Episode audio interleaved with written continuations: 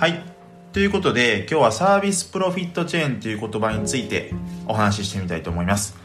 サービスプロフィットチェーンというのは従業員の満足と顧客の満足とあと企業の利益の関係を表すモデルのことを言います。従業員の待遇を向上させるとサービスの品質も高まって顧客の満足度も向上する、まあ、そういう理論のことを言います。最近はですね、まあ、企業と企業の間で、まあ、人材の獲得競争が激しいわけですが採用した人が定着するだけでなくて会社の収益のアップにもつながるという点でサービスプロフィットチェーンっていうのは非常に非常に有益なフレームワークです。でサービスプロフィットチェーンの流れなんですがまず最初のステップとして、えー、企業の福利厚生などですね企業が従業員に提供するサービスの品質が高まると従業員の満足度がアップします。次にですね従業員はより会社に貢献しようと思うので従業員の生産性が高まります。そうなると従業員が顧客に提供するサービスの品質が向上してですね顧客がサービスに満足しやすくなります。そして顧客がサービスをより重用しだして企業の収益が上がって企業が成長していくということになります。そして成長した企業っていうのは福利厚生などが充実します。そうなると、また従業員の満足度をアップしてっていうことになってですね、まあ、最初のステップに戻るということですね。この、まあ、いい好循環がどんどん回っていくということですね。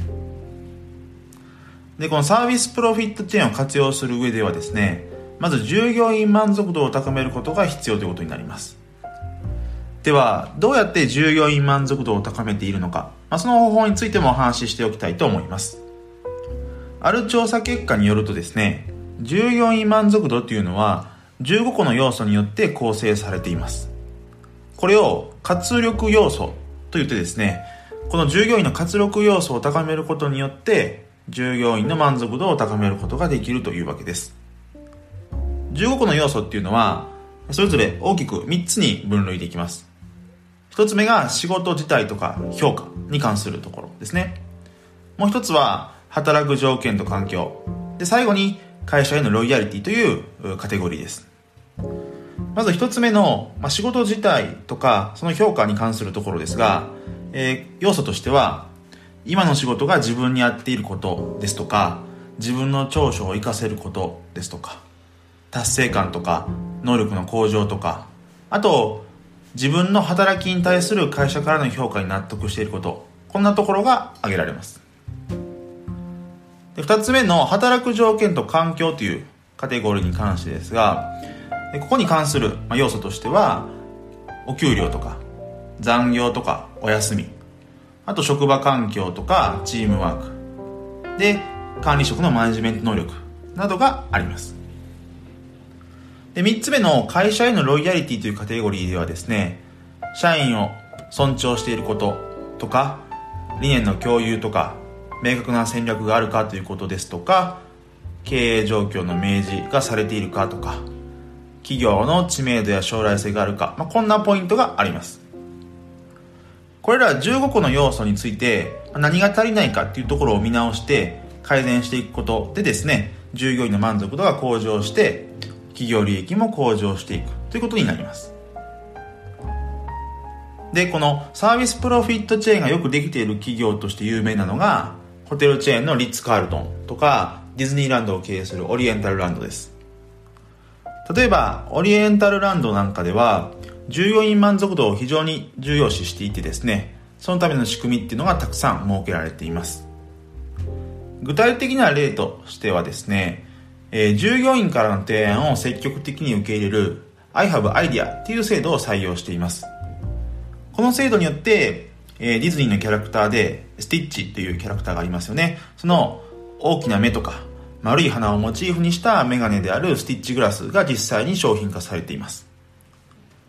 この他には、まあ、上司が従業員へ感謝を伝えて、従業員の満足度を高める制度が多く整えられています。例えば、サンクスデーといって役員とか社員が従業員をゲストとして迎えて感謝の気持ちを伝えています。